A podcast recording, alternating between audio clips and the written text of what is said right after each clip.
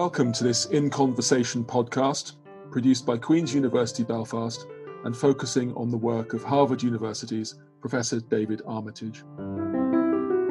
I'm Richard English, Professor of Politics here at Queen's, and it's a great pleasure to introduce and to speak with Professor Armitage, who is the Lloyd C. Blankfein Professor of History at Harvard, and also, I'm delighted to say, an honorary professor at Queen's University Belfast.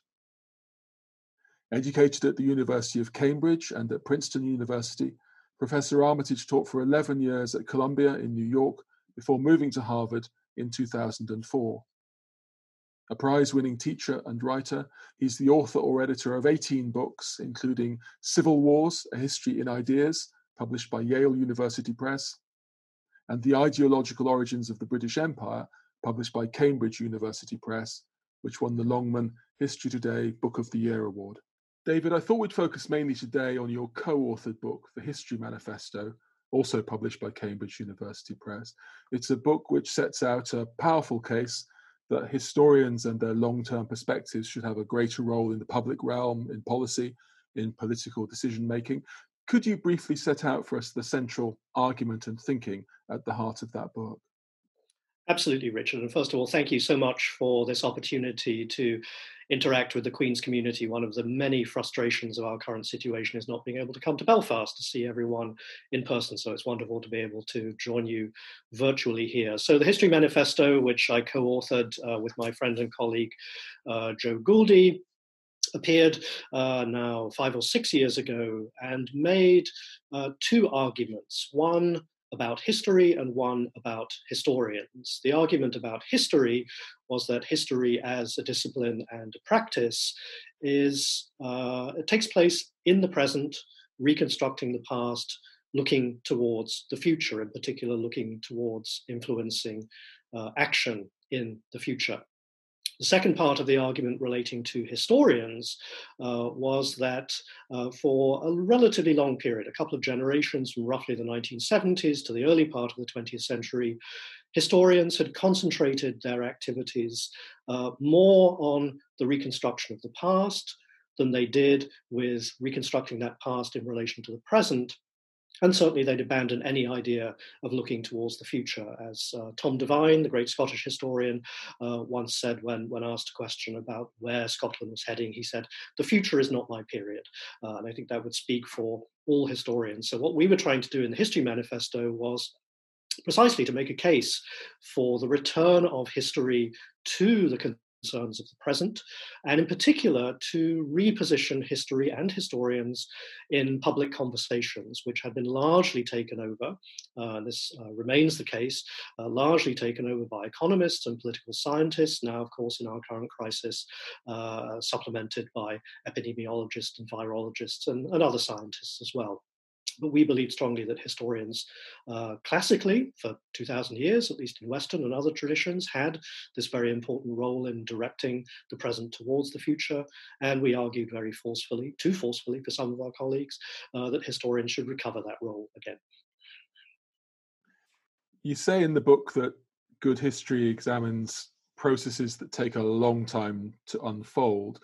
And you also stress the need for historians' assessment of the kinds and the origins of data that are used when policymakers make decisions, something which again has become contentious in our current crisis with COVID 19. Could you say something about historians, big data, and the relationship between the two?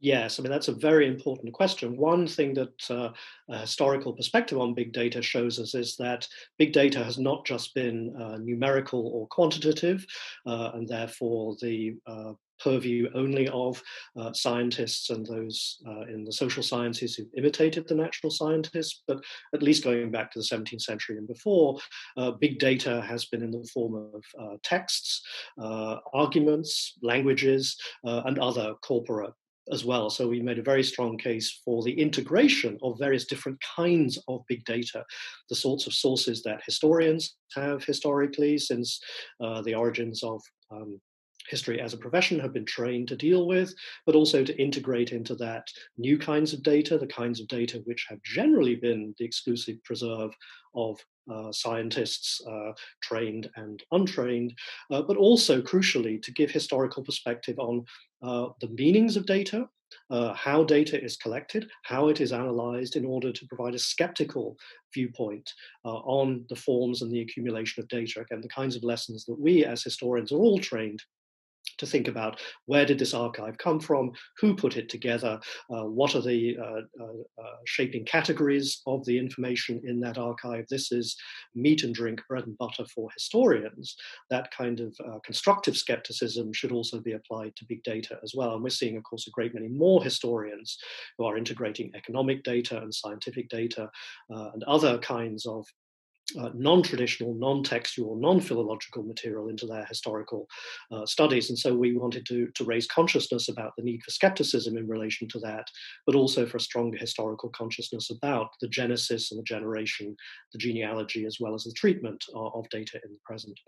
The book reinforced and has led to debates which have further reinforced your role and standing as a public historian. And you're there in a tradition of people in the United States, from where you're speaking to us here in these islands, in Britain and Ireland as well, who have had a public audience, who have wanted to engage not only with people within the university community or the academic scholarly community, but beyond that. You mention in the book, among others, an historian to whom I find myself returning very frequently, Eric Hobsbawm, uh, perhaps especially when I disagree with him, I find there's an inspiration in the kind of way he engaged beyond the academy.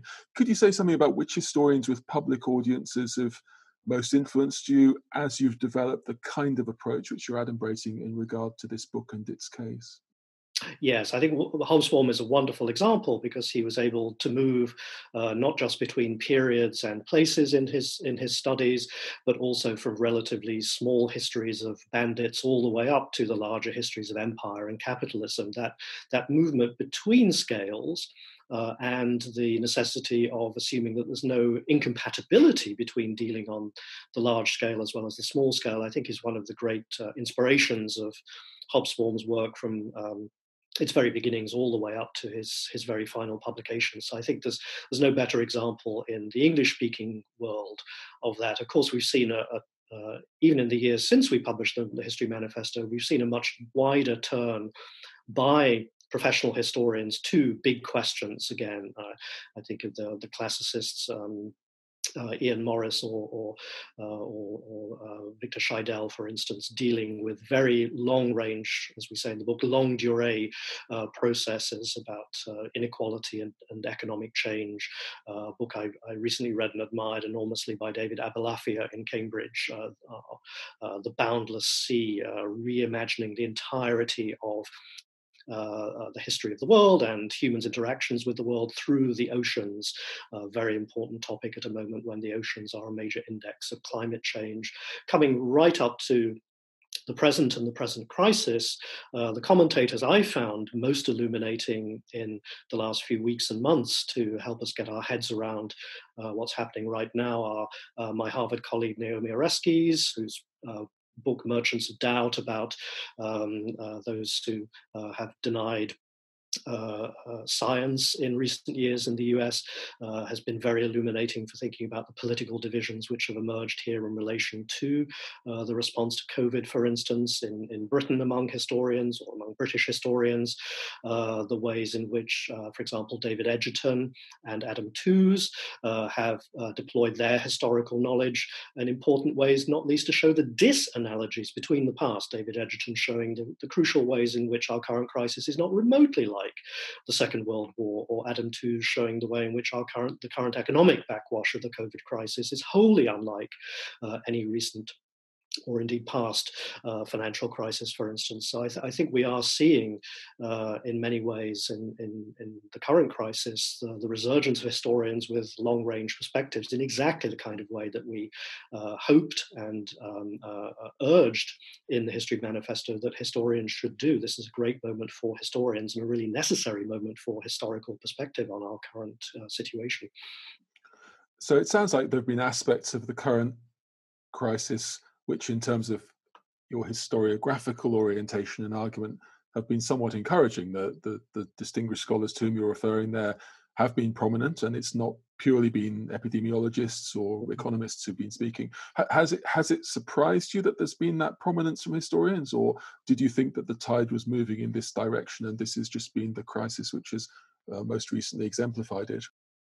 Uh, less less surprised than delighted, I, I would say. Uh, I've always had confidence that historians uh, can speak to the biggest questions. That was really what animated uh, our our book. was uh, was intended not to to criticize the majority of historians for having failed in some mission, but to encourage and unleash the potentialities which have always been in the historical profession and among historians, really to make sense of the most um, complicated problems that, that face us nationally and internationally. So I think uh, the, the, the, prominence of historians on both sides of the Atlantic in making sense of the current crisis is really a realization of that, that uh, perhaps pent up uh, uh possibility and potentiality. But it's been very gratifying to see how essential that historical perspective has been. I mean, even just thinking about the, the headlines this, this very morning with the Bank of England uh, saying that the, the current recession is is, the worst uh, since records began effectively in the last 300 years since the South Sea bubble. That's familiar enough to 18th century historians, uh, but to be told that we have to think now on a 300 year plus timescale to begin to un- even to begin to understand the magnitude of what we're facing going forward uh, is a very salutary sign that uh, the historians can now rush in uh, to uh, begin to make sense of this along with um, the other uh, data scientists and curators of material from the past, whether it's in human bodies or in laboratories or in medical records, really to give us a fully multi-dimensional account of both where we are and crucially where we're heading. Not everybody, of course, is is keen on history being usable by the present, to use one of the phrases from your book. And uh, it's interesting, I reflect when I was an undergraduate a long time ago, there was a skepticism from some of my tutors about the idea that one would think about history in terms of the ways in which it would contribute to what we were thinking about our, in relation to our futures and our, and our present. Could you reflect on some of the objections people have put forward to what they see as the dangers of presentism and indeed some reflections on what presentism might actually be understood to mean because it's as you've written elsewhere it's a more complicated word than people sometimes assume i think Absolutely, yes. I think we need to disentangle various different, sometimes intersecting uh, ideas of presentism. One is um, uh, the idea associated most famously with Herbert Butterfield and his Whig interpretation of history uh, that the present, uh, the past only existed to realize the present, to be the, the seedbed for the present. That's kind of teleological view that uh, everybody in the past was striving to make us uh, in all of our grandeur and brilliance. Um, uh, so uh, only the present uh, matters, and the past was merely a prelude to that. Uh, that's uh, related to a couple of other ideas that the the the presentism means really the pressure of the present, of present problems and present concerns in determining what we're interested in about the past. We only see those things in the past that have any relevance to what puts pressure upon us in the present, and we ignore vast dimensions, perhaps all, all almost all of the past, because it doesn't fit with uh, our own uh, current um, uh, worries. Uh, this has sometimes also been called a present mindedness, uh, the idea that uh, we're shrinking our horizons only to the concerns of the present. We can barely see beyond our own noses when we look into the past or investigate uh, the archives. Uh, and that this relates perhaps more generally to uh, concerns, for instance, about uh, teaching, about the interests of students, that the historical horizon of historians as teachers as well as writers is shrinking ever closer to the present. I think many of us have noticed this in the departments of history that, that we know that students get more and more interested the closer and closer uh, our courses get to the present or to present concerns. Uh, uh, we're not necessarily therefore giving them the full range of uh, the interest and the stimulation, the perspective, which is essential from the past. Uh, and then a more perhaps sophisticated or philosophical view of presentism is one that's been put forward by particularly some French uh, theorists of history is that in our contemporary period, in the period since the late 20th century, uh, the present has weighed upon us uh, as humans much more than the past or the future. That uh, this shrinkage of horizons that's been diagnosed by critics of presentism among historians is, in fact, just one symptom of a broader uh, shrinkage towards the present in human horizons for calculation, calculating both where we came from uh, and where we might be going to. Um, I think, again, one of the salutary aspects, if we can look for some hope amid the wreckage of the current crisis is that necessarily we're being asked to expand our horizons both backwards to the past. Where did this all come from? Uh, what are the contributory factors that uh, uh, have both uh, created the crisis and also accelerated its uh, destructive effects? And also to reorient us towards the future. How do we get out of this crisis? What alternative futures does the wrecking effect of this crisis open up for us in planning towards a multiplicity of futures going forward?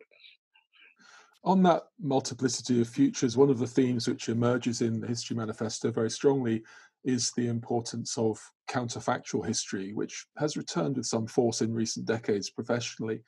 Could you say a bit more about how such thinking could contribute valuably to how we react to crises and challenges, whether those of COVID 19 or the enduring challenge of climate change? Because it would seem to have relevance to how we think about possible actions for multiple futures one of the arguments that we made in the History Manifesto is that uh, historians uh, have skills uh, derived from their work on the past, which are directly relevant to thinking about the future.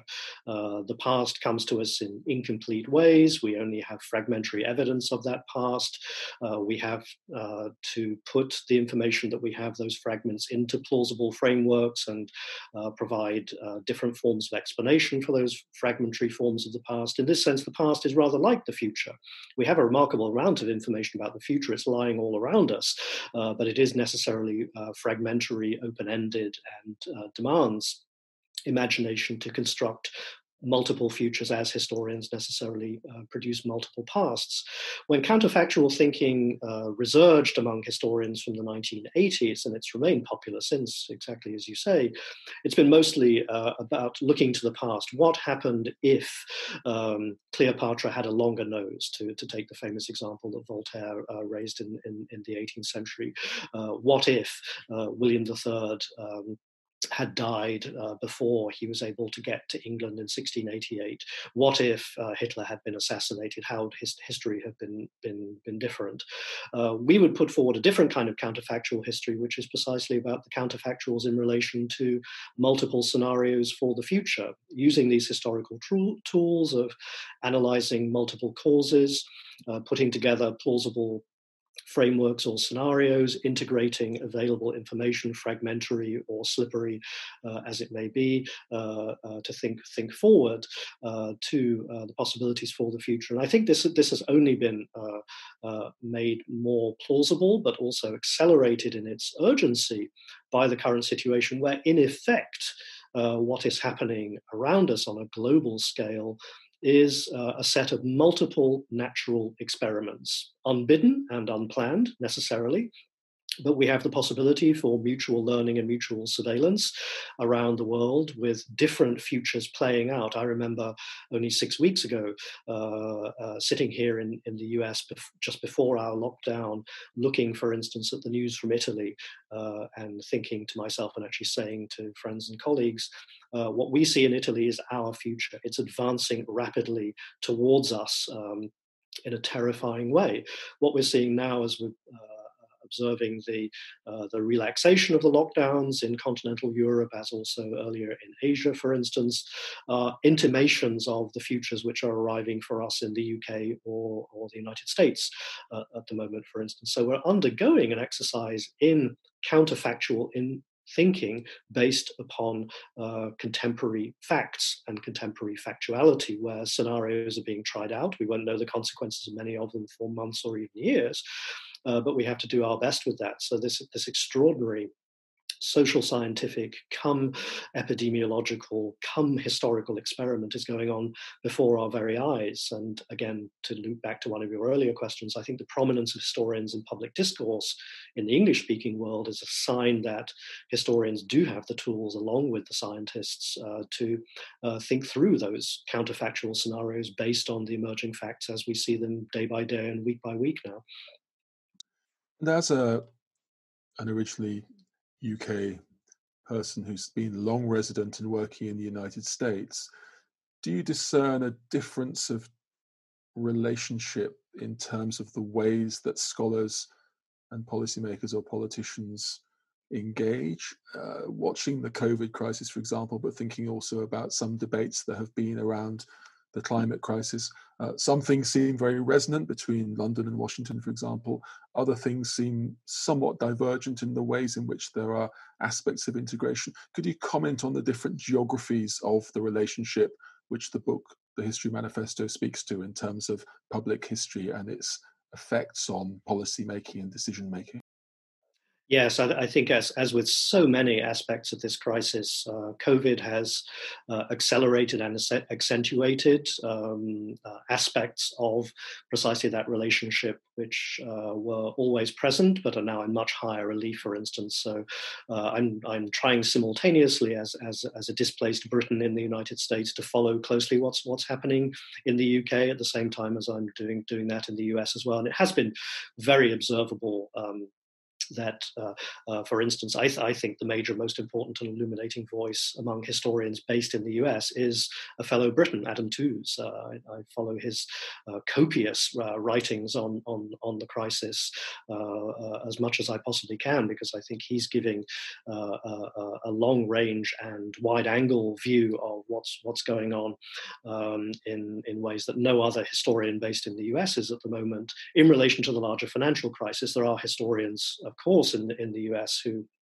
are uh, addressing problems which are parallel in the UK. Uh, the enormously higher proportions of uh, minority populations who uh, are dying because of COVID, the way in which this is related to the uh, the bifurcated histories of the of the of, of, the state and indeed in the in the US in relation to the states as well. How uh, I've seen a couple of very good recent recent articles by historians, including uh, Gary Gerstle, the professor of American history at Cambridge, writing in the New York Times just this morning about how we're seeing a resurgence of federalism, a re-empowering of the states, who of course been entirely abandoned by the federal government or thrown on their own resources, there to recover powers which were always uh, to the states, especially since the Second World War, but have now become absolutely critical in uh, promoting uh, public health at the local level since there is simply no guidance uh, at, at the national level as well. So I think the peculiarities of federalism, um, the fact that there is a larger public sphere for scholars in the UK uh, uh, than there is